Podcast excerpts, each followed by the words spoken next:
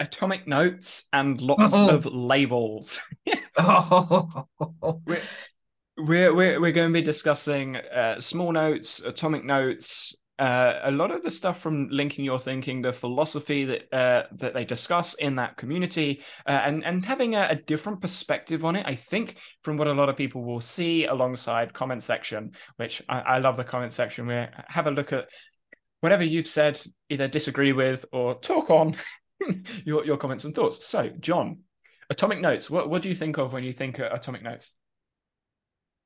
I think of when I first started exploring PKM and how stressed I was.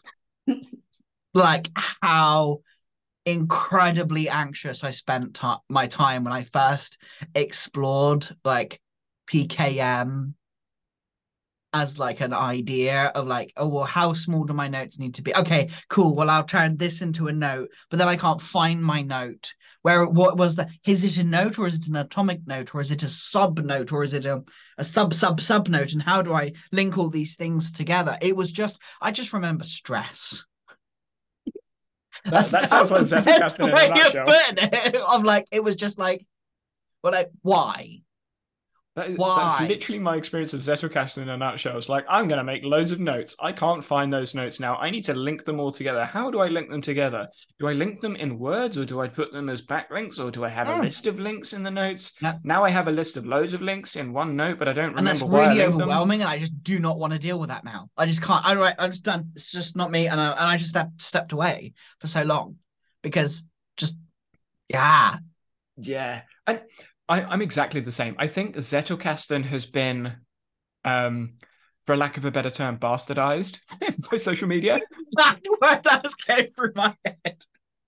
I was like, it's it's just been pulled to pieces. Like Zettelkasten, uh, correct me if I'm wrong, wrong, German people, means slipbox or notebox, something like that, uh, which is basically a, a box of cards, which is just notes, a, collection of notes. And you don't you don't need atomic notes to have a collection of notes.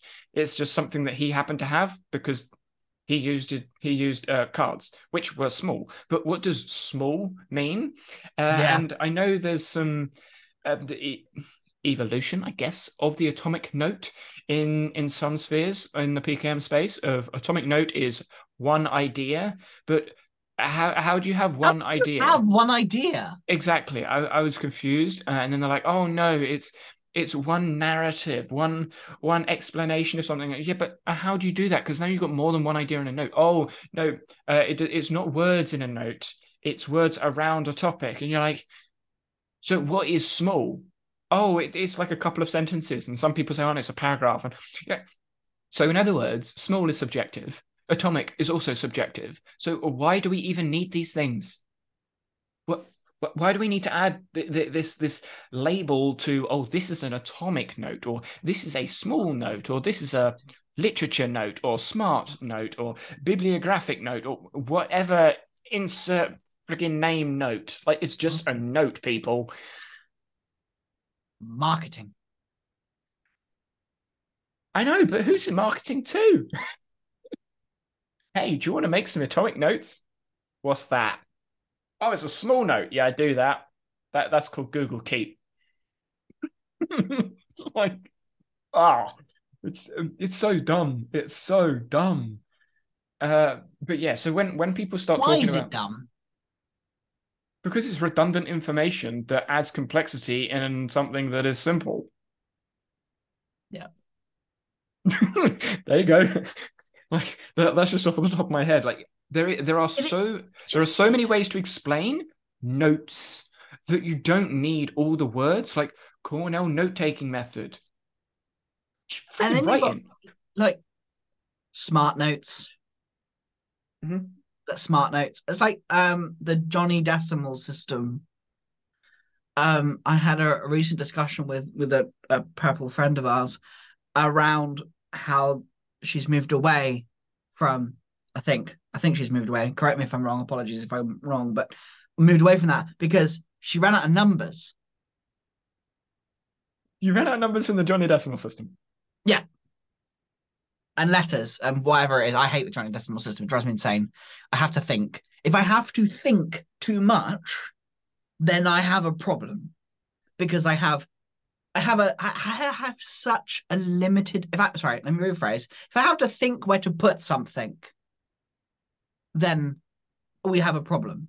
Because I just won't put anything anywhere, which was my experience of PKM for most of my journey in PKM. It's like, oh, I'm going to rebuild my Notion system so that I can track all of these things. And then I never tracked any of those things because the amount of effort it required to actually do it when I am a father of two young children, have a business and other responsibilities that require me to think about like hundreds of different things. I just, I just, I just, I just don't have time. It's it's literally New Year's Day over and over and over again. It's like I'm gonna start a new habit. I'm gonna track all these things. I'm gonna link all this. I'm gonna organize this. And then every single time you do it, you're like, week later, done. Or not even a week sometimes. You're like, three days later, yeah, no, nah, was finished. so you're constantly failing over and over and over again. Like, nope, I'm gonna do it this way now and fail. This way now, fail. Like, why why are you doing the same thing over and over? It doesn't make sense. Again, it's dumb. Yeah. You, there It- is a it- way it- that you work. Yeah, it, it, it is just setting yourself up for failure and to tell yourself you're shit again. I, I think the Johnny Decimal system is a really good system for what it was built for. Correct me if Mm. I'm wrong, but I'm pretty sure it's organizing books in a library. Mm. Books are things that are tangible. You can see the book, you can read the book, it, it goes in that place, and that's really it. A note isn't as cemented. It is not an end product. A book, you can't go into a book of a library and be like, oh, I'm just going to change these words because they don't make sense anymore. You can't just go in and update a book, but you can with a note. So the Johnny Decimal system doesn't quite work because if it is filed in one section, and then you change the note, you now need to change where it lives, which in, in a library, you don't need to update where all the books are all the time because you don't go and update books, but you update your notes, which is my which is why I didn't even try Johnny Decimal. I'm like, no, it's it's far too structured. My notes are not this structured. My notes change drastically. I, I can go in one day and be like, let's let's explore this topic and the note goes from 4000 words to 17000 words that talks about 17 different ideas now rather than one. Like Mm. I, i've got rid of half the words i've added loads more words and i've added redundant words in there to help myself think through stuff. How do i file that now in the johnny decimal system? Oh it's got to be under this and this and this and that but i can't do that in folders. So now i need to link stuff. Now i need an moc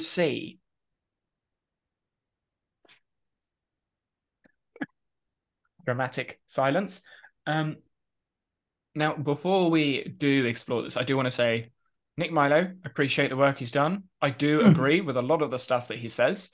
Um, however, I have a different perspective on a lot of the terms, words, and philosophies he uses. I'm not saying it's wrong. John, you can say your own piece, but I'm not saying he's wrong. I'm just saying I disagree and have a different perspective on quite a few things that he uses his notes for. But we have different use cases for notes. Yeah. Okay. So MOCs, I don't get it No, at all. no. I don't. I've tried understanding MOCs from various perspectives. I've listened to Nick talk about it in his um, Linking Your Thinking conference, I think two years now. I was part of the second one. I listened to the first one, and I, I never understood the difference between map of content and just a list of stuff. Like I, I don't understand the difference. Uh, then I tried listening to other people talking about their maps of content, and again, it was just a list of stuff, and how they chose to list the stuff always changed. Oh, this is related to this because of this, so it could be a, a really broad link.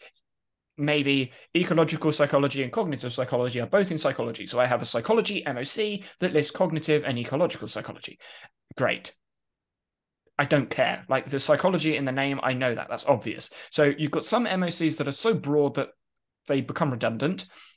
Then you have other MOCs, again related to atomic notes, that is like, oh, this is a narrative of, uh, let's use ADHD because I know we're going to talk about it later. This is a narrative of all the symptoms of ADHD. So you have all the different symptoms of ADHD linked as notes. But then inside of those atomic notes, you have more notes, which could be linked to the ADHD note, but they're not because it's already sort of linked through this other one. So you end up having an MOC inside of a note that's in an MOC. And obviously that then expands everywhere, Mm. which basically means an MOC is just a list of links related to notes, which sounds very similar to the backlinks panel, which is automatic inside of Obsidian. Which again makes me question so, what does the MOC do isn't already there? And then how do you decide what goes into an MOC and what doesn't? Because that's the thing. It's like, when is an MOC an MOC and when is it not? Mhm. Like, especially when it comes to how much you may work inside of your notes and how you change all the in things inside of each note. And then if you have on atomic notes on top of that, how do you decide whether an atomic note goes into an MOC or whether it doesn't, or how does it like and you just end up with more questions and rather than actually doing it. I, I, th- I think you got onto the, the main point that I'm I was leaning leaning towards is wh- what is the opposite of this thing? Like an atomic note is this. Okay, what isn't an atomic note?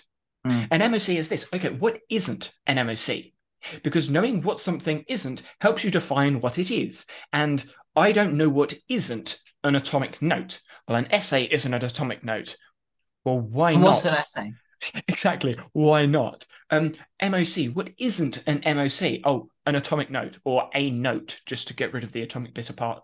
Like a note isn't an MOC, but it is. Well- But yeah, But it is. Oh, if there's no links, it's not an MOC. Are you talking links as in specific links in the application or links in your own cognition when you're thinking about topics? Because everything, because everything is information, direct information, direct perception, sorry, uh, everything information wise is linked. Everything is linked to everything in some way because it's Hmm. information. Hmm. How how like strong or weak those links are will change. So what what what is it? When I think of a dashboard, which is what I use, I can say what isn't a dashboard. Something that isn't a dashboard is a place that doesn't have all of the current active things I'm thinking about. If I look at a note, I can't see all the other projects that I'm working on at the same time. I can't I, I can't see that. So I know a dashboard is that. If an MOC is also that, and you can say, okay, if there's not links to all the projects that's going on, it's not an MOC, then great, we have an MOC. But that's not what I see. Because a lot of MOCs don't show all the other projects or all the other notes. It's all the other notes related to this topic. But it's not all the other notes related to this topic. It's adding more and more and more constraints, which means it's just a note. so um, this this relates to a, a, a tweet conversation I was having this morning. It's probably still going. I just haven't responded because obviously been recording episodes. Um, but I said, what's the difference between note taking and note making and writing? Like, what is the difference? What what comes to mind when when you hear that? just seems more fluff. Like it, it just it just doesn't feel like right. Either I'm making a note. I'm, I'm ju- ju- just I'm in my notes. I'm in my notes. That's it. like I'm looking at my notes. That's what I'm doing right now. I'm looking at a note. That's that's it. I'm doing. I'm I'm I am. In, it it just seems to be pedantic and like Finicky. finicky and judgmental and that there is a right way you must take notes and then make notes and then like like there doesn't seem to be going back to your point earlier there isn't a what isn't note taking? Oh that's note making. Okay is it is okay how? Like what is the difference between note taking and what is the actual difference? What isn't note taking? What isn't note making? What isn't writing? Because as far as i'm concerned when i'm taking notes i'm writing. When i'm making notes i'm writing. Okay cool. So if we if we use the note making i'm making a note. Okay i've created a note so that's note making is it okay cool what's note taking well i'm taking a note what's the difference for me to take a note i need to create the note so I need to make a note to take a note. Mm, and, and, and, and it's just words that are pedantic and annoying. it's like, I'm writing right now. The the Writing inside of a note. yeah, the arguments that I've got back, I, I say just to remove some of the negative connotation that may come with this, this isn't a, oh, I'm an emotional person arguing with you backwards and forwards. No, this is just a claim. It's an argument that people are Hmm. making. Is that note making is when you're making knowledge or creating connections between ideas, right? Make knowledge. Yeah. Um, and How I- how do you make knowledge? uh, Doesn't Um, knowledge in itself just sorry, I can't help it. I'm gonna have to go there. Doesn't knowledge exist? You, you don't make knowledge. this gets very philosoph- philosophical. I know. epistemology. I I would argue information exists. Hmm. You can. I don't like make, um, but to stick with these words, you can make knowledge because for knowledge to exist, an organism needs to interpret the information. Hmm. So I would say an organism constructs information in a way which forms knowledge. Mm. Like that. That's how I would approach it. yeah, Um, it kind of it kind of reminds me like do- we're going we're going deep cuts here. Um there is an MMO called Black Desert Online. Um and What's an MMO? uh, I forget it's you and people out there. So an MMO is an, You're, you're also talking to other people as well that are, are just know. as stupid as me. a massively multiplayer online game. So basically, it's a big, massive game that everybody plays together on a world. Is the simplest form of it. Right. Um, So and it's like a category of games. It's a category of game. It's a, genre, I suppose. Kind of like a, a- basically everyone plays online together. Um, and there is a game called uh, Black Desert Online, where knowledge is kind of part of the game. And as you gain that knowledge, as you learn things, you create connections and you you kind of you build knowledge and that knowledge helps you inside of the game. And I was watching just before today, I, I was going to go back and watch it again, talking about like a knowledge based um game. So in in games, you have like you get this tech thing, this what Legend of Zelda, for example. Oh, hang on, no, Minecraft. Minecraft, you'll follow that one. So Minecraft. for example. played Legend of Zelda. Yeah, I know. So Minecraft, for example, like you get when you start, you just punch the the wood, and then you get the wood, which unlocks this, which unlocks the ability to make um Tools. an axe or a pickaxe or whatever it may be. And as you get more things, you unlock more things. It's if a thing actually makes you do that. Um, whereas there's the knowledge based kind of games is around like you gain knowledge, you gain like you learn these things, and and it's very much an exploration focus. And the knowledge you gain, you kind of connect it together. So So it's kind of like of like- experience. Like experience levels give you knowledge. Yeah, sort of, but not at the same time. It's like when you're exploring something, you learn a new thing about someone, or you learn something about the environment that you're in, or the world that you're in, which allows you to communicate with an NPC in a different way Right. and have different chats. Uh, NPC is a non-playable character, and it allows you to have that conversation. Um, as for everybody else. Yeah. Um, and and so I, I quite like the knowledge and it's a full-blown graph and depending on how they have nodes it might have changed recently because they've done loads of updates but when i played it previously they have different nodes and as you connect the different nodes together you succeed because you've connected the right knowledge together to provide that friendship to raise that friendship. It's kind of i i i, I find that quite fun. But is that an uh, an moc I can't give you an answer because I don't actually know what one is. Uh, No. but I, I I see your point. I think when it comes to the the MOC note making stuff, um, the way I personally interpret this uh, and think about this in in my world, my perspective, um, is that we're we're not making notes. We're we're taking notes, yes, um, but I wouldn't say we're we're making them. I I don't think there's a difference. and when we are note taking, we are writing. Like we are writing and note taking at the same at the same time. Um, Yeah. When you're doing something with a note, you are either writing with the note or you're note taking on the notes you've taken because you can take notes on notes because Yeah. writing, i.e., an essay, an article, a blog, is someone's notes put together.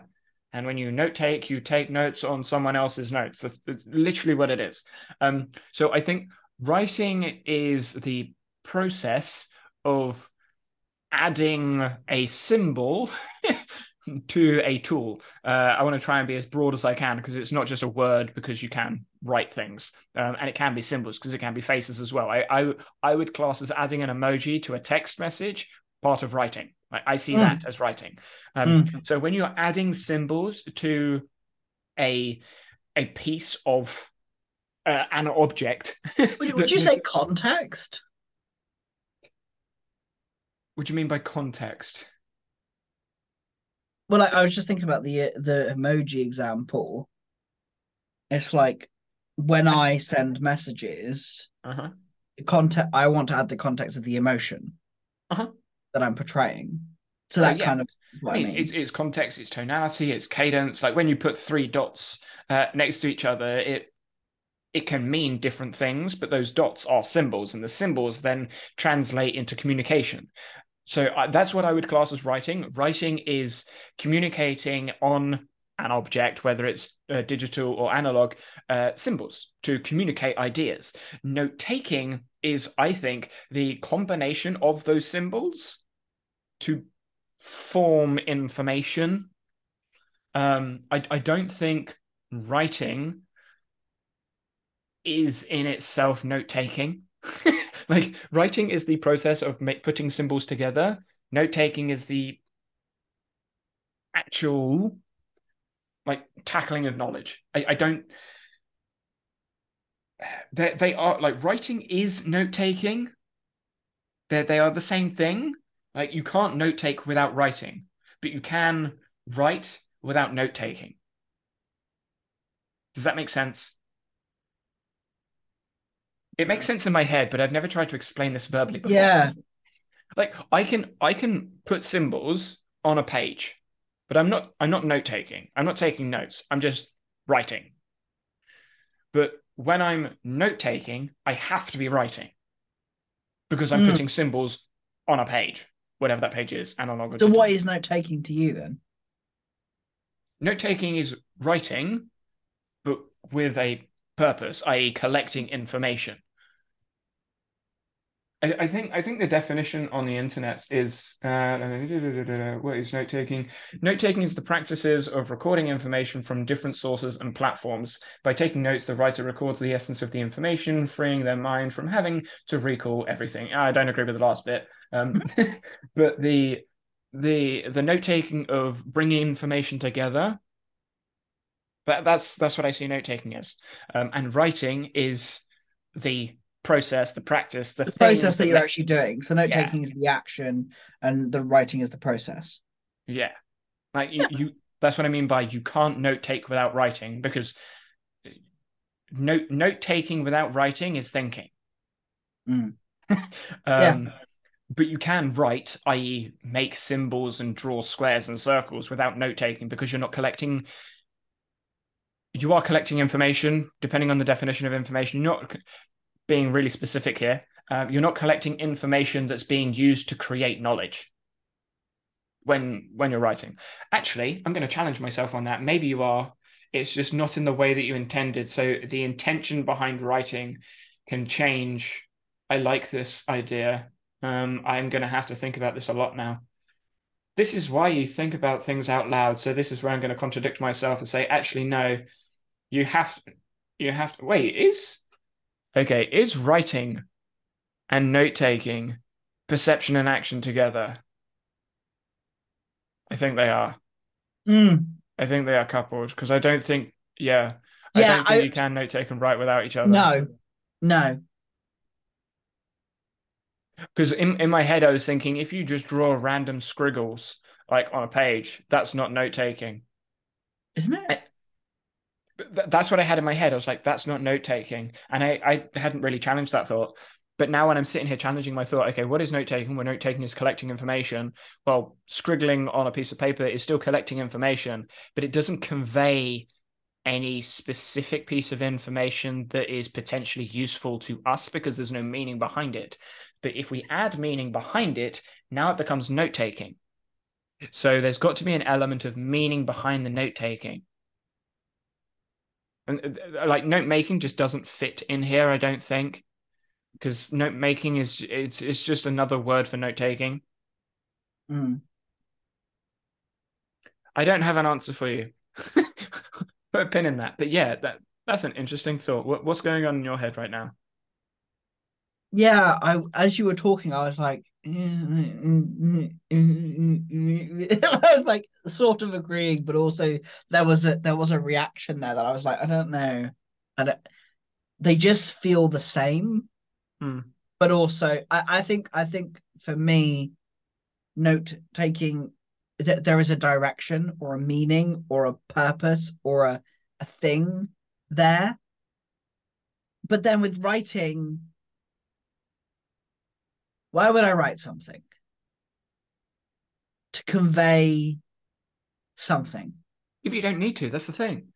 When When- I can when- just talk it, yeah. When when, when you're writing, And, and and also also another thing that's coming to mind for me are my random like uh, is this note taking right now because we're thinking out loud.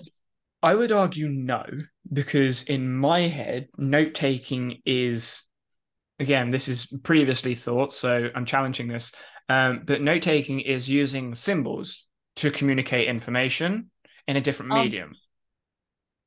Would you not see the voice and speech as symbols?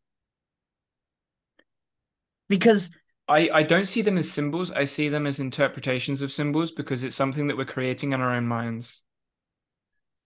Because Hmm. what what you're thinking of and I'm thinking of are different. Mm, because we don't have something controlling them.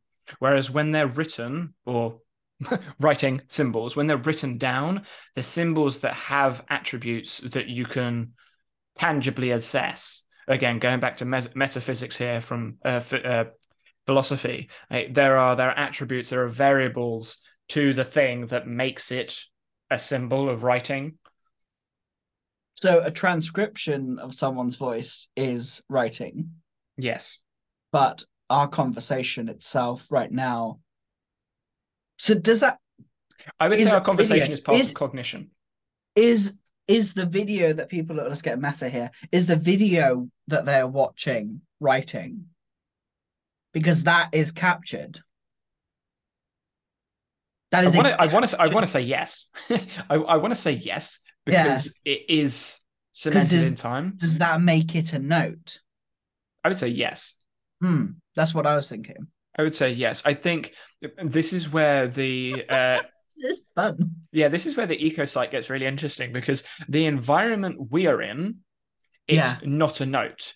But Yeah. moving forwards in time, the dynamics of the environment has changed, which means the attributes you can associate to it also change. Hence, it's a note for them and writing for them. But for us right now, it's not. Because time is changing the way that it can be interpreted in space. Hmm. and so that means if we for example as as you are reviewing this for the edits is Mhm. that then writing because it's a different space and time there are different affordances in that environment which to me would yeah say hey i am i am now i wouldn't i is wouldn't say editing note taking yeah that's oh yeah cool.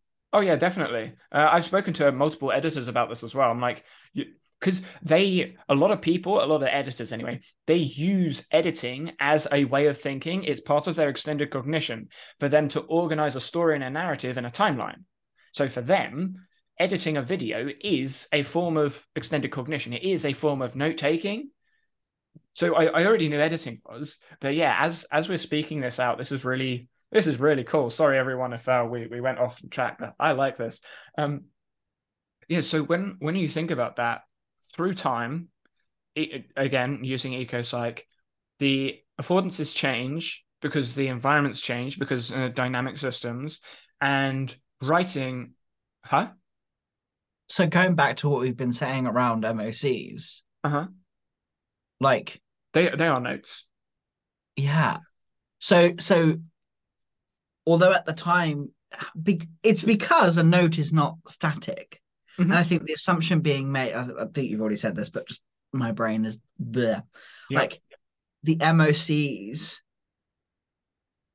is is just a note, but we're trying to put like my assumption is it's trying to put kind of some form of static controlled element to it and trying to have that fixed point into the photograph versus the video um analogy that that you've used previously I like And that so- one. I, I like I came I like that I came up with that. yeah it's a really good one i'm just like thank you it very much is and an moc is using that kind of cog psych view it's it's a static representation where i m- my Yeah. guess my It is. assumption It's- is It's a picture. they view MOCs as a static thing and note taking and making.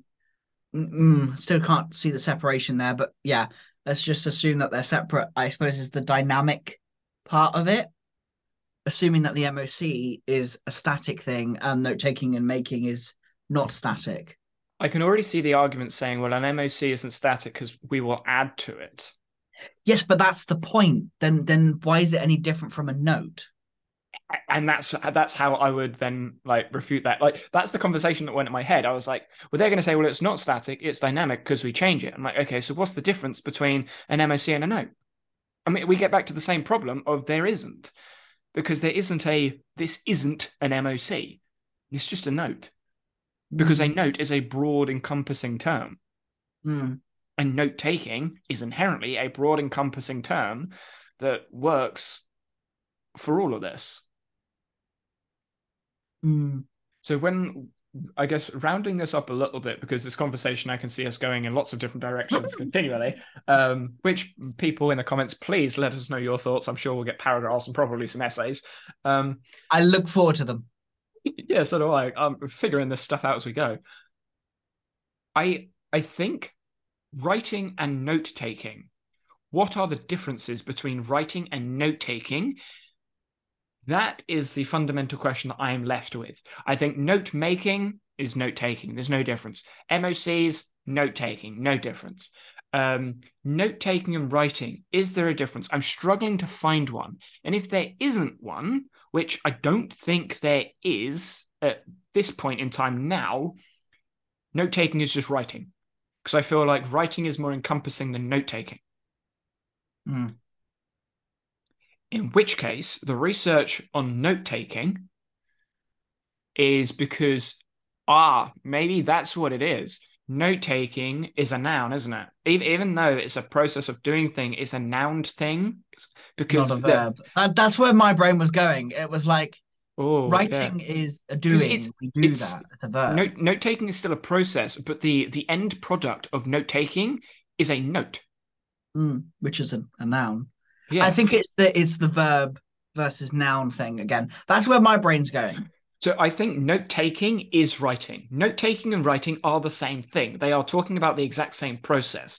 The difference, I think, is we have an assumption that note taking leads to a note, whereas Hmm. writing doesn't have the same uh, association with notes. So there's not the same uh, assumption there. So I don't think. I don't think there's a difference between note taking and writing. So I'm just going to say writing instead of note taking now. I, that I have I've made the executive decision. Note taking no longer exists in my vocabulary. Um, yeah, so I, th- I think writing and note taking are the same thing, but a note is a thing that is dynamic. Like I don't I don't want to use note. I have a note. Yeah. Because note well, we we do have notes, but notes are the same as writing. Notes are the result of writing. It's the same as memory or a memory store is the result of remembering things or a potential result of remembering things. So I'm not making or taking notes. I'm writing or I'm note taking. I don't take notes. I I'm always writing. Yeah. Hmm. I wonder. n- Notice the product of writing, or can be one of the products of writing. Yeah. Yeah. Hmm. Again, it's like nouns and verbs. I've never tried to associate ecopsych like language to note taking, but that's really interesting. Okay, I'm gonna I'm gonna have to play with that a bit more. Um, Hmm. so serendipity. I think it links quite nicely to this conversation of serendipity. I, I, I you're, you're just sitting there giggling. Yeah, it's because we both ticked it exactly the same time. yeah, I'm just saying. Yeah, we, we,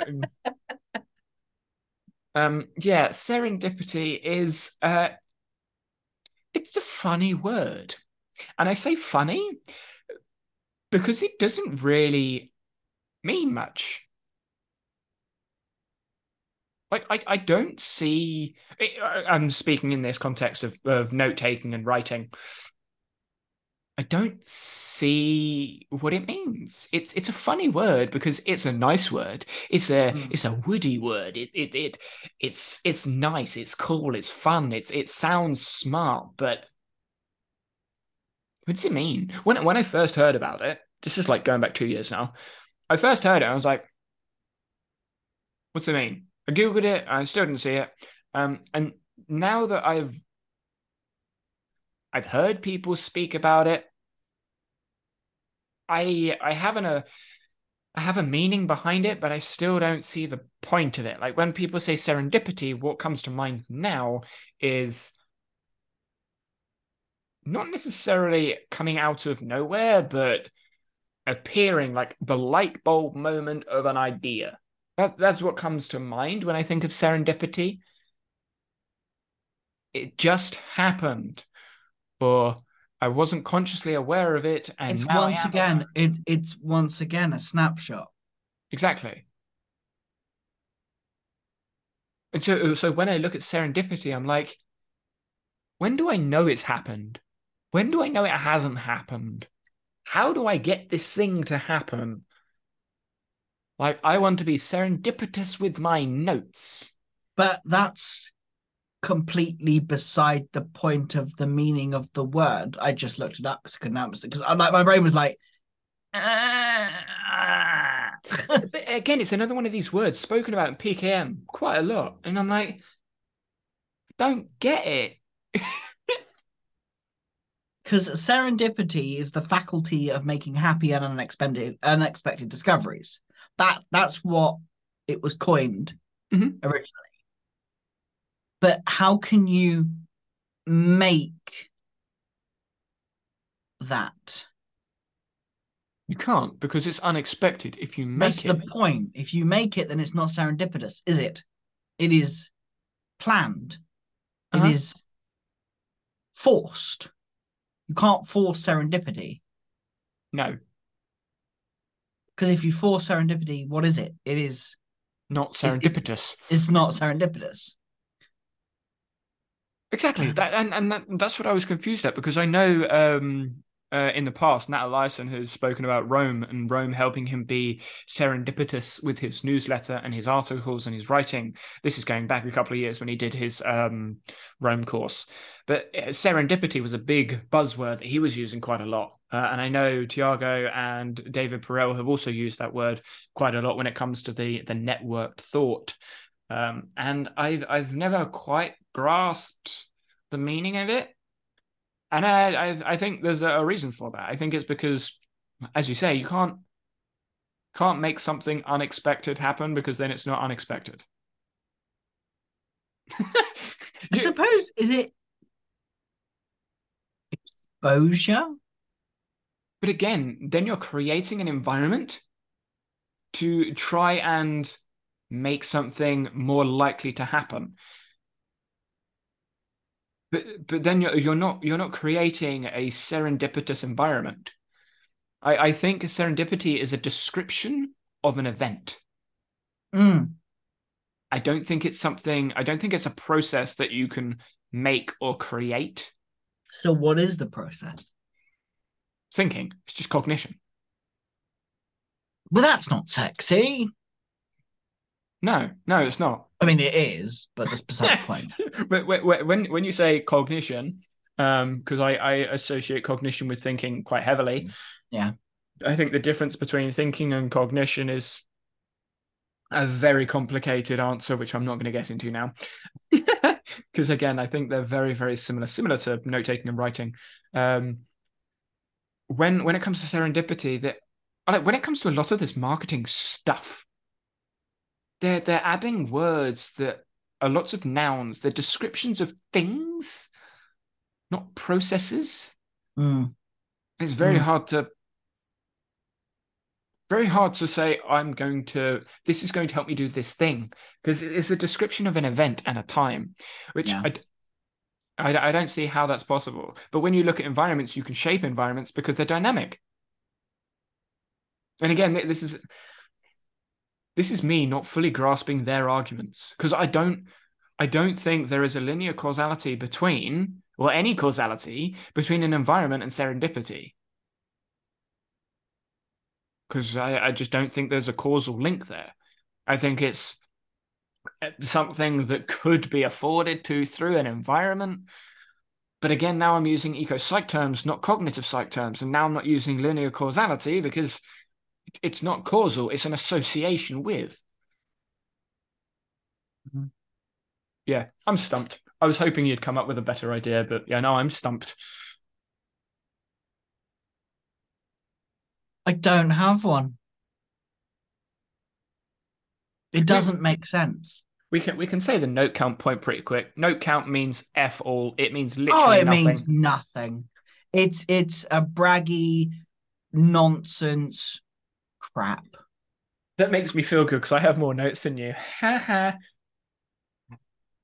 Well, but it does link into something that like the comments, which I think are in here now. I don't remember. Yeah, that's right. Yeah, there is.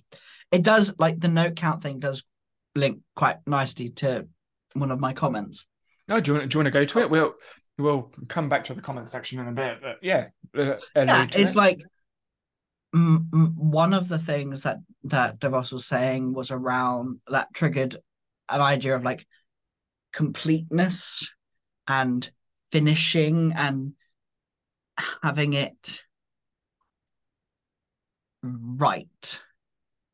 yeah, And and I think like what is enough notes links quite nicely to that. Like when I first looked at the difference between yours and my notes, I was like, oh, oh, have I failed in note taking?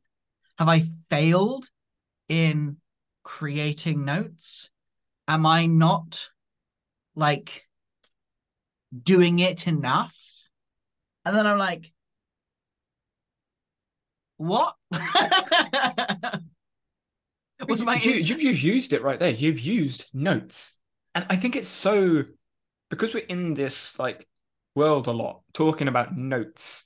yeah, We're using the thing, the note. yeah. but But, What- uh, but, what- what but when I mean? when I sit with it, I'm like, do I get what I want out of uh, out of VaultCraft? Yes. Do I wish to use it more? Yes. You know, you know what's coming to my head. I, I think it sort of clicked in my head. You want to do more writing, but Yeah. the writing Oh, yeah. that you're, but the writing that you're doing, is serving its purpose. Like, yes. you you are yeah, I want to write more. I want to write more. But what I am writing is is is what I need. Like that's what I it- it's serving the purpose that I have right now. And then it, it was something that's like I, I've started using Vault the Vault again, and like my relationship with that has kind of shifted. I'm putting stuff in there that I had an assumption shouldn't have been in there. So you want to practice note taking. You want to be part. You want note taking to be part of your practice. Hmm. So you want more writing sessions, like practicing of note taking, because note taking is a skill, which we always say note taking is a skill, but obviously you need to practice a skill. So what is VaultCraft? VaultCraft is the environment that you practice note taking. Yeah. It's coming together. Boom. Yeah. I mean, it doesn't sound like it's coming together because I'm just saying words, but in my head, like all the puzzle pieces Yeah, yeah. no, Oh, but yeah, it's like the amount of notes you do just doesn't. To what end? Hmm. Yes, it's nice to go. I have ten thousand notes, but why? Especially have- especially when you look at the people that have like all those notes you think okay so what have you done with them what thinking have you progressed I Well- have 140 files in my my section of the vault as such. i pushed the wrong button i'm now on my home dashboard oops I have 145 files in there. Hundred- Is 145 do you yeah, supposedly. oh I, I, I it shows 140 for me maybe you've got some files that have some dodgy names i don't. Probably. yeah, I've I mean I've got a lot more than that, but then a lot of those are sources. Mm. Like and this is what I was trying to say um with I can't remember who it was. It was it was someone on Twitter and they were like, I know you write a lot of long notes. So they were curious. And some of the smallest dots on the graph are some of the biggest notes I have. Mm. um, which I think my my practice of note taking is it's so so diverse, Mm. but the sources make it look big. When Mm. when you actually look at my notes, um, actually, if I was to go, so inside of the vault, I have sixty five research files, but I have five thousand three hundred. What? Oh, I've I've got the atomic notes thingy up. Uh, I'm going to share my screen. Uh, let's not share that screen. Let's share that screen. There we go.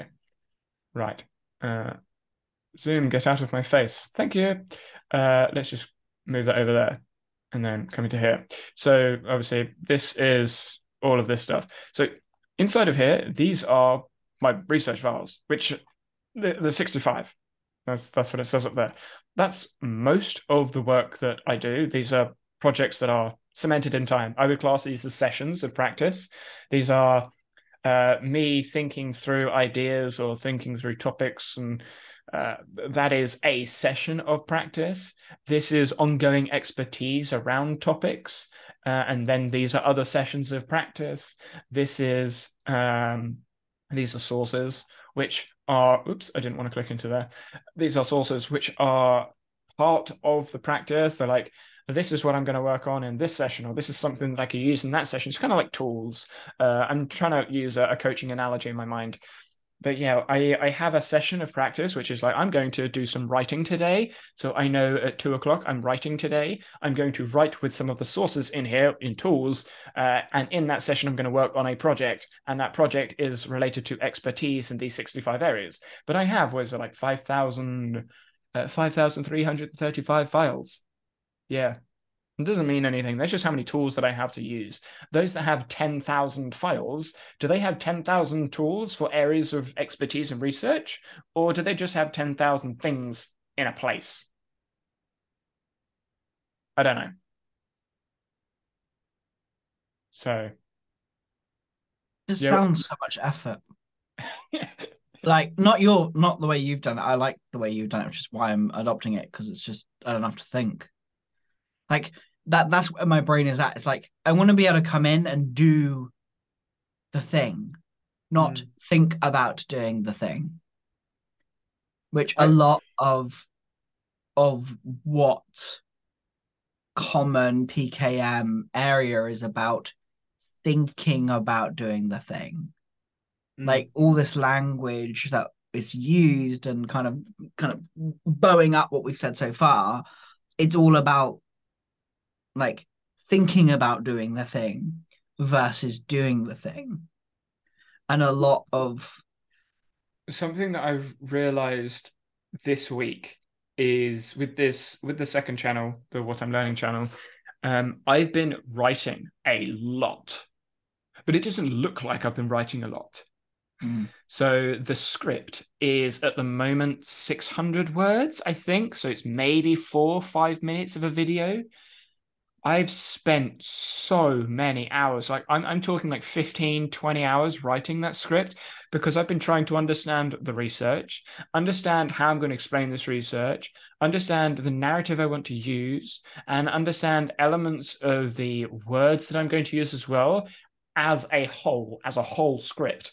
Um, I have two drafts in there, like it's two different drafts, but the first draft I was writing it and it just it didn't sound right. But I don't know why. Like the information was there, but it wasn't being conveyed in a way that I liked.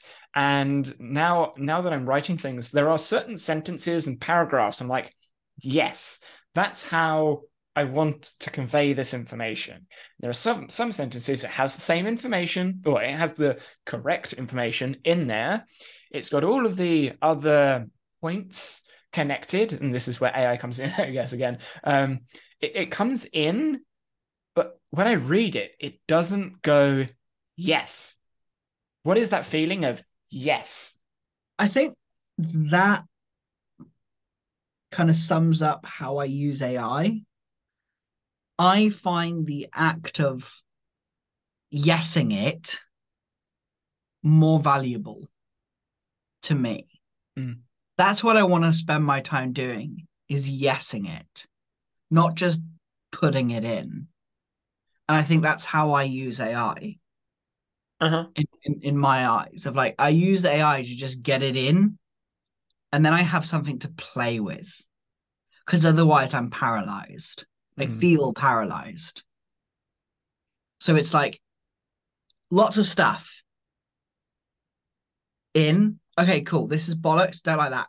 Change this, change that, like move this around. Okay, cool. All right, let's move this around. It's kind of like um I can't remember the film. Uh Tom Cruise, like he has that as Oh, Mission Impossible way. stuff. I think it's Mission Impossible. Might be a different one, but where he's like moving the information around in his head and like that. oh, there's loads of films that does that. yeah, but yeah. it's that kind of like pulling this, putting it here, like that puzzle piece mentality of problem solving and creating something. They I do like that in Iron Man with Jarvis. So they do, yes, yeah, and it's kind of like that. Like that is what I enjoy doing. That is the bit that I find. weekly reviews is not something you enjoy doing. No, I fucking hate them.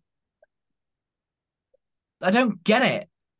I am constantly reviewing what I'm doing as I'm doing it. Now, yes, there is benefit to like different forms of reflection, but it just seems to be an overt, structured way to try and force yourself to review and reflect in a certain way, which I do not find valuable. My weekly review is planning the next week. That's it. Yeah. Like it's just I just don't the, but the thing is, most of the time I'm doing that during the during the week. I'm like, oh, I should probably do this. When am I? And I'll put it into Morgen quickly. And then when I'm looking at Morgen, I'm like, oh, what have I got to do next? So I got lunch in ten minutes. Wait, what the task have I got to do? Oh, I could do that tomorrow, and then just dump it in, and then I go have lunch. Like I'm doing it as that, that, that is the on. thing. Like so much of what I do is done dynamically. Yep. And it it's like I don't know. I don't get the point. Nope. Nope. Me either. Me either. My my teachers hated me when I said that. I was like, what's the point? Like I I never said why. When I got to year four, year five, I stopped saying why and kept asking, what's the point? I don't get the point. And it's a very aggressive, or it's seen as very aggressive. Like, what's the point of this? But it, it gets directly to the point of my question. What is the point? Uh, and if there isn't one, then I I didn't do it. Uh, Very similar, actually, to what Jessica was. Uh, this wasn't meant to be a segue, but turned out to be a segue into a tweet that I saw from Jessica McCabe. I think is how you say her last name. And I'll read the tweet out to you. For those on YouTube, you can see it if I've edited it in. Uh, I hate running, like hate it. An ADHD new friend invited me to a mud run. Ooh, interesting. And is willing to train for it with me with intervals of running and walking at a park I like, and we get to talk enthusiastically as we walk. I no longer hate running. I don't like the I hate running bit. because you you can't hate running. You can hate the environment that you're doing the running in. Yeah. like to to take this a little bit out of proportion and maybe sensationalize it a bit. If you've got a, a lion next to you that wants to eat you, you're not going to hate running at that point. You're actually going to need it to survive. Uh, so you, you can't hate running in that environment. You probably hate the lion. I, I I know sensationalized it a bit. I'm just like someone going, ah, "You're gonna kill me now." This is not a, a, a an opinion on Jessica at all, but it's No. just my brain went. My brain went. uh, yeah. Imagine, imagine that. Just kill me Oh, now. I hate run. running. I hate running. I'm not gonna run. You just have to kill me now. Just eat me. Just eat me. I'm not running. Once again, I say again very clearly that it's not my opinion. No, no. My brain went there. I, I did the exact same thing. I mean, I actually I actually had like this this person running and just stopping, like, you know what? No, I hate running. I'm not doing this. Just- like, no, that that just doesn't happen. Um, so it's the environment they're running in. I think this again comes back to school. We've spoken about art before. I'm not an arty person. No, I am an arty person. I just don't do art the way that they taught it at school because it's different. It's the same with math, same with all the subjects, which is why I would argue schools need to have a dy- dynamic learning environment rather than the static ones that are currently being used inside of teacher education. I'm trying to dive in, but the systems are so apt that it's so hard to make any changes. Um, like I'm, if you are a teacher, please contact me, especially in the UK system. Well, the UK system doesn't exist, but in any of the systems inside of the UK, please contact me because I want to try and understand how we can do something about this. Um, but yeah, I, I don't think she hates running. I think she hates the idea of running an environment that she's done before. And then that's just reinforced by her saying, and uh, I no longer hate running. It's like, you, you mean you found an environment that you like running? Great. Like, that, that- so you didn't hate running to start with. You hated running alone, maybe? Perfect, perfectly valid. A lot of people don't like running alone. I personally don't like running at all at the moment because of my knees. like, I can only run a certain distance until my knees start hurting because of past issues. So I don't hate running. I hate running after a certain distance because my knees and shins start hurting um, uh, a symptom of doing too much trampoline. Um, so adding that additional piece of it, information, excuse me, is important when you make statements like that, blanket statements like that. Yeah. Yeah. Yeah, that's my thoughts on that. I assume you just agree because you're just yesing it. Yeah, it's actually something like for myself, it it almost links to something I've been thinking of a lot in terms of like fitness and like I hate exercise. Like that is that is the the language. Mm. That's what you want to say, but you also don't want to say. Yeah. Yeah, I, I don't why? Why would I spend all this time lifting weights or running when the moment I start running I'm flipping in pain, asthmatic. Um like why would I do any of those things? But something I found recently on I can't remember whether it's TikTok or it was a reel to do with flexibility. And I'm like, that'd be cool. Be more flexible. I like that. That's interesting. Interesting. Of like, With a master's degree, my to- head's in all all directions, but interesting. yeah, to to be able to keep, you know, moving around with my kids, to be able to keep up with my kids, to be able to, you know, not feel stiff and uncomfortable all the time. That'd be lovely. Like I like the sound of that.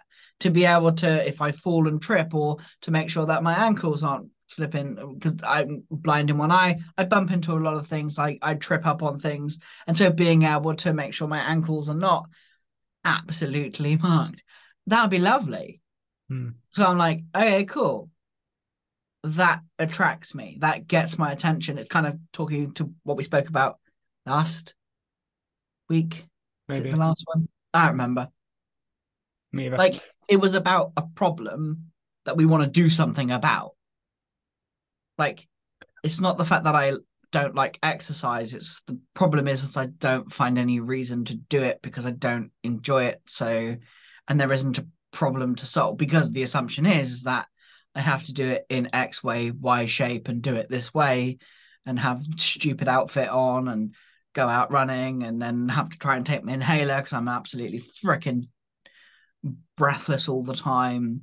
And that that right there is one of the biggest uh, misconceptions inside of exercise, just in general, exercise communication. Is exercise isn't high intensity exercise. Everyone assumes exercise is high Mhm. intensity, but it's not. Yep. Um, and when I do my exercise, most of it's walking. Like I walk, because I think we spoke about this before. I think I walk about five k a day ish.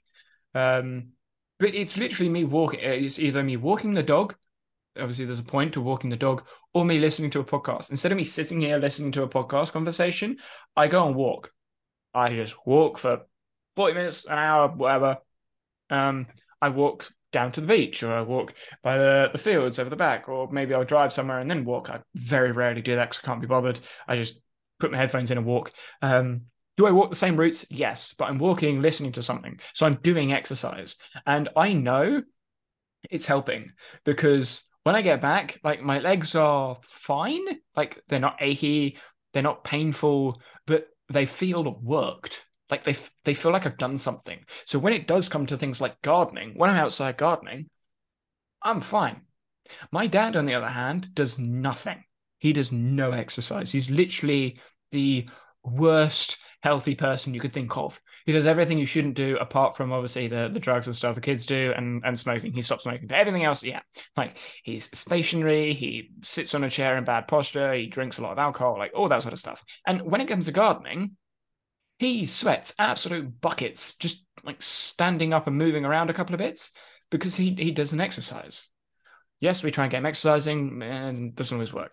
Uh, but the point is, it doesn't have to be, oh, I'm going to go to the gym. No, just walk, just 20 minute walk and find something that you enjoy. Maybe just listen to music. Sometimes I just listen to music to walk because I'm like, I just need a brain break or I just need to do something else. I'm going to go walk. So I can do a, a small circuit. It takes me like 20, 25 minutes. I'll just listen to music. I'll be bobbing my head along, listening to music. And then I get back and I feel, I'll feel fine. I feel like refreshed and I'll go again. But that, that's a different way of looking at exercise. I am admittedly looking at cycling, but that's a whole other story. Yeah, and I think that's kind of like for me as I'm getting older. Like I want to be able to just enjoy life without being exhausted as hmm. such. And that's all I really care about. But a lot of it is I literally had someone in my DMs, do you want to get ripped in seven days if I you pay me X amount? I'm like, no, I don't give a fuck. I don't care. But those sorts of things comes with another misconception. It's impossible to get ripped in X amount of time. As soon as you say get ripped, get trained, get blah blah blah in X days, they're talking bullshit. Every single one of them talking bullshit. Yep. But it's all over the fitness industry. The the industry has a massive issue. Um, but yeah, I think this relates to one of the comments. So let's let's head into the comment section. My Boing. yeah, boing jump. My first comment uh, is from Davos, and I picked out a little sentence. It says, "Really strong FOMO and the existence of Zettelkasten, LYT, and all the other big systems." This is related to a comment about systems and the problem with Obsidian, like Obsidian feeling feeling FOMO with uh, Obsidian because it's associated with all of these things. And all I, like all I want to say on this, obviously, we did an episode about this last week, the Obsidian uh, Notion Obsidian updates episode. All I want to say is that if you're feeling FOMO about all of the stuff inside of the PKM note taking space, I think that's a sign to reassess priorities. You want to say no, but you don't know why. Yes. Yeah. I want to say no, but I don't know why. which is what I'm doing in my head right now is questioning. You're questioning like why? Because if you feel FOMO, there's a fear. Mm. If there is a fear, there's got to be a reason behind the fear. So leading leading back to the conversation we had last week about linear causality and cognitive psychology, I, I recognize we've just thrown some people in the deep end. but linear causality isn't that this podcast in a nutshell? yeah, throwing people in the deep end. Yep. Uh, so the, when when I think of fear of missing out, there is a fear there. What is the fear tied to? Why are you scared of X, Y, Z? Um, this isn't relating directly to what Davos was talking about. There's a like more context to what they're saying. But when people do fear, oh, I don't know how LYT works, or I don't know how Zettelkasten works, or my Zettelkasten isn't as good as this, or I don't know what Atomic Notes does, blah, blah, blah, blah, blah. Insert loads of other jargon and buzzwords. Um, there is a fear of not knowing something most of the time, or not having expertise in something most of the time.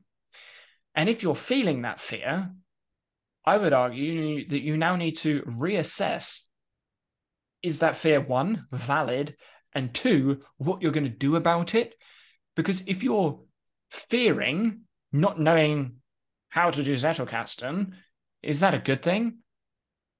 Fearing it, maybe no. But if you don't know how to do it, that could be a good thing because it means you're not tied up with all the jargon and the buzzwords and all the rest of it that could actually be a negative. So yeah. I, I, I would say you need to like if you're feeling FOMO about something in the PKM space, that's a signal for you to reassess why. Like reassess your priorities as to why you're feeling the fear. And, and then reflect on actually is leading to like what yeah, is... and then reflect on it. Yeah. Yeah. Does that uh, clarify your no but don't know no? Yeah, no, it it does. Yeah, no, it does. Yes. I, I do that. This I do that the same. Like, yeah, no. So it's no, not yeah. it does, yes. Um, yeah. and I think that a lot of when I talk to business owners around getting organized and being productive, and that they're looking at all these systems, they're looking at the systems as the solution, as the end point to solve a problem. Mm because the problem is they're disorganized. The assumption they've made is the problem is disorganization, not anything else. Rather than exploring what that means for them and whether it's actually the fact that they're just dumb and stupid, which is what they think. They feel dumb and stupid and that there's something wrong with them. That's often the assumption that they lead with. And uh, you're right there. Yep, yep. I'm, I'm got a. Yeah, and so it's like they feel that the problem is disorganization versus looking at, and so they think that a system will fix it, and using Zettelkasten and LYT and the big systems will fix that. The system is the solution for their disorganization when really no application or tool or solution will fix the problem because you don't my interpretation is you don't understand what the problem actually is. I had someone come to talk to me the other day around like I need to get my system sorted. I need to fix my life. And I'm like, why? What's the problem? Well, I'm disorganized. Okay, why does that matter? Why does that actually matter? Because you're going through a tough time or something's happening or like the environment that you're in requires you to stop yet you don't want to stop you want to try and keep pushing yourself to do more things and and fix things and it's like but that's going to be the exact do you if if you want to go through a cycle of extensive productivity where you go through being productive and doing lots of things and then you burn out and then you like that cycle that cycle is something that you're happy with and that works for you then carry on doing it but if not then it's a different question. And it's a different conversation. I've said this a couple of times in the past, um, and it's related to cognitive load theory and what Sweller talks about. Uh, I'm going to, this is cognitive psychology. I'm going to remind people for those unfamiliar, uh, r- remind people and tell people for those people unfamiliar. Um, essentially, the, the comment is about biological primary skills. And what he says is if a student cannot organize information, it is more likely that they suffer from the complexity of the particular information they are dealing with rather than ignorance of how to organize information. Now, previously, I've just looked at that and gone, well, yeah, duh, obvious. And in your in your sort of last sort of words, I suddenly thought, actually, you know what? I'm going to challenge this. You said people are not organized or they're disorganized. I think That's what a, they that that's Yeah. their assumption. yeah, not mine. exactly. I think that's a myth. I think disorganization is a myth. Yep. I know that's going to sound kind of controversial, potentially, but I don't think disorganization is. I don't know whether it doesn't exist because existence is over the whole conversation, but I don't think. yeah, we we'll leave that for another day. Um, I don't think disorganization is a thing that people need to concern themselves with. And the reason is, huh? I agree. Yeah, and the reason that I want to hammer this home a little bit further is because disorganization, as um, Sweller alluded to, is essentially shallow understanding. You're not understanding the information that you have right now well enough, right? And when, when we look at it like that, what is EcoPsych saying about this? Well, EcoPsych self organize, you self organize information. And the self organization of information happens whether you like it or not.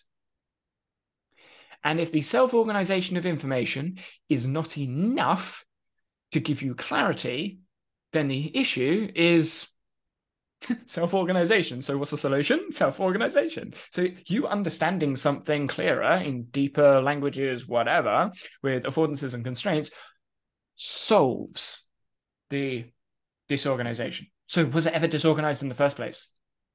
No. It was organized in a way That you The- didn't see. it was organized in a way that you you had organized in, um, but it didn't give you the attunement, your attunement to uh, to the affordances that you wanted, that you actually wanted. Um, but if you don't know what you want, if you don't have a goal outcome, there is no goal behavior to organization, then the organization isn't going to fit the goal.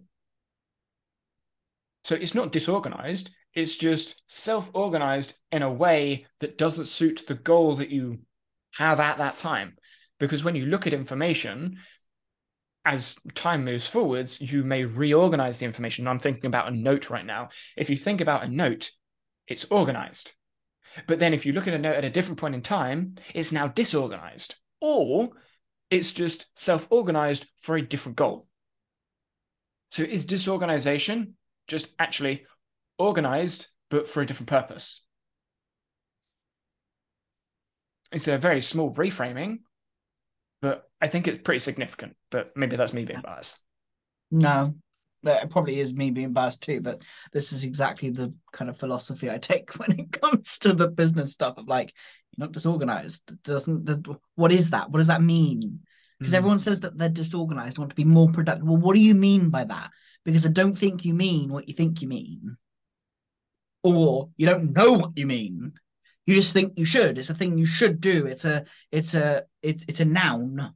Organized. It's not what you're doing. I am organized. Okay. Are you organized now? What about now? And now You're always organizing. You're Yeah. you're a self-organizing organism. Say yeah, that ten times quick. Your whole entire that's exactly how what you do. Yes, It's not possible not to do it. precisely.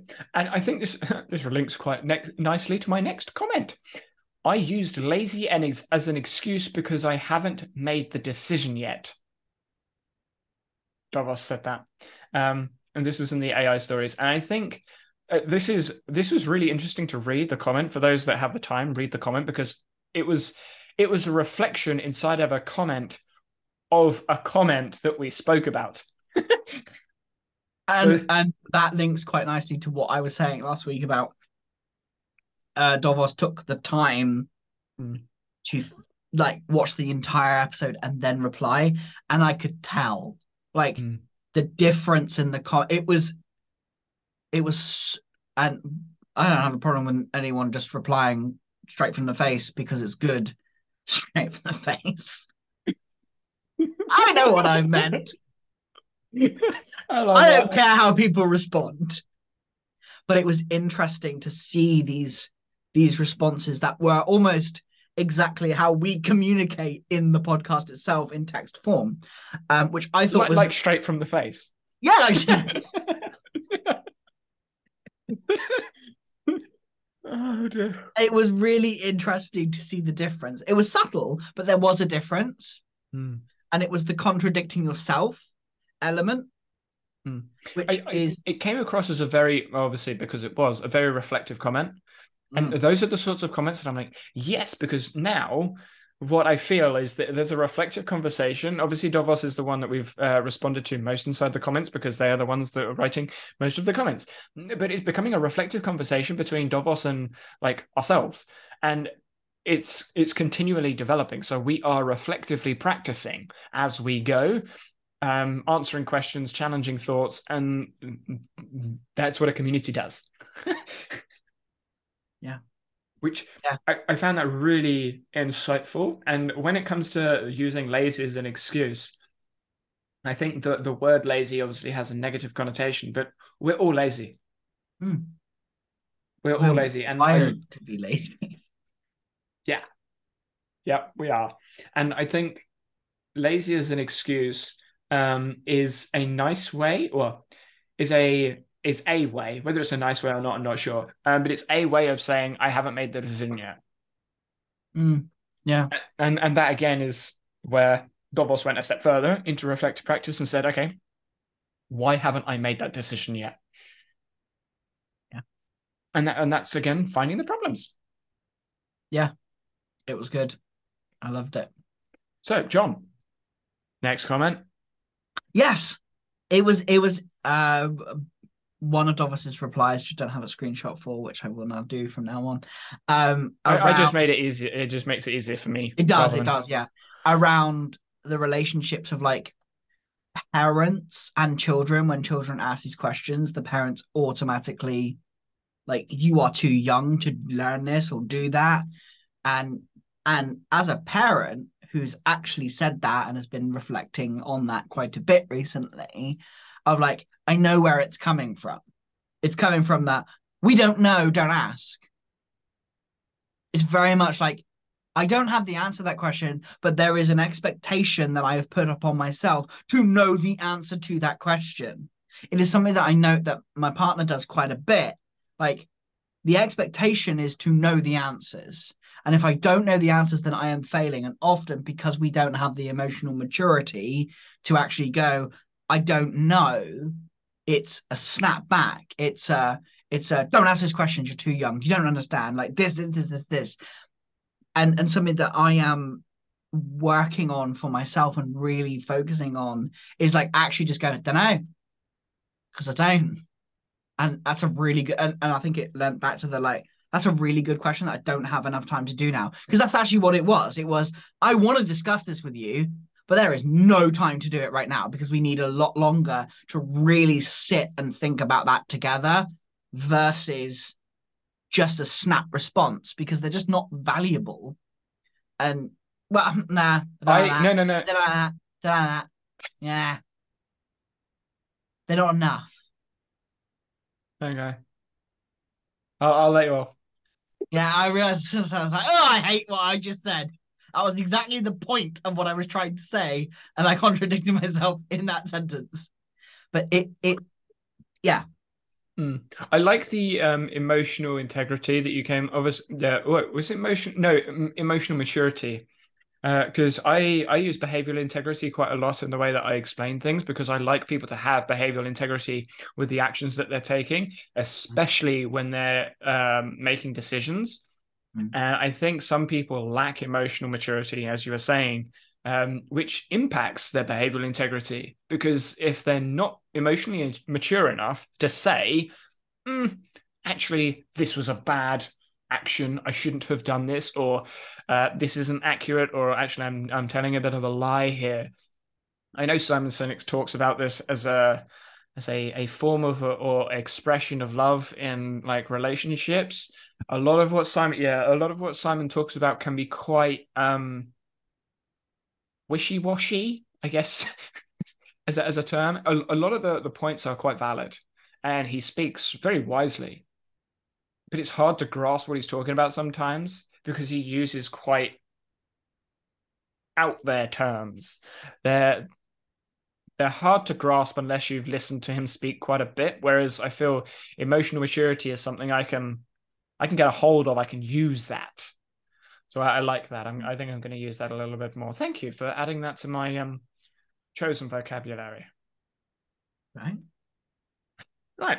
Um, you two are just talking about and expanding your views without trying to win the conversation. Yes. Yes. Yes. Say it again. Oh yes, because that's that. That is the whole. I love that. When I heard when I read that, I was like, "Yep." Yep. I'm like that. That is the point, and that's that's what I think. Um, it's not necessarily missing from some of the other big podcasts, but there there's a, an air of I don't want to ask this question, or I don't know if I can or should ask this question, or what are going to be the consequences of asking this question. There's always a a fear factor behind a question or a, a, train of thought or somewhere that it, it goes. Um, some of the podcasts that don't have that barrier, I find then don't probe very well with the barrier. Like, I mean, Joe Rogan's podcast is the one that comes to mind. He doesn't. He he doesn't share. Uh, this is one of the irritations I had with his podcast.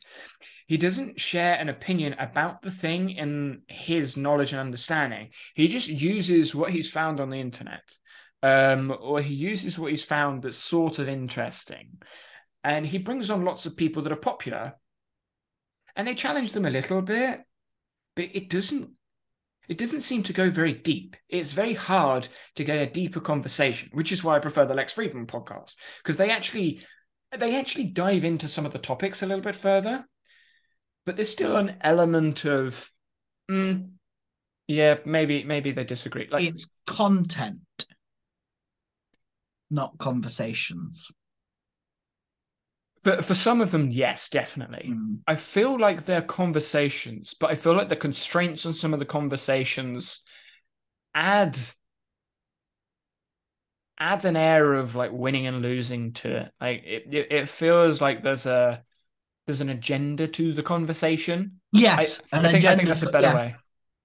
Yeah, I, yeah, I, I like that better that that that was something that I experienced with recent conversations I've had. Like so, and there, there's been a few of them. Some of them haven't gone out in the world, but it was like, I want you to talk about things, not just like, come on, just just, just probe things a little bit deeper. And a lot of the podcasts that I was on, they were it was so surface level.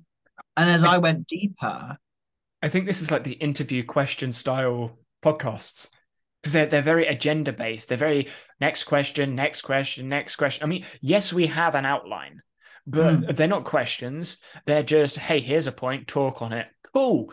Twenty minutes later, okay, uh, we should probably move on now. and we go off in lots of directions. Yes, that can be frustrating, probably not great for the algorithm because we do divert, but it's how conversations work. And yes, we go backwards and forwards and contradict ourselves. that's the point. But yeah. And that's, like, that's, that's what conversation really is. Yeah.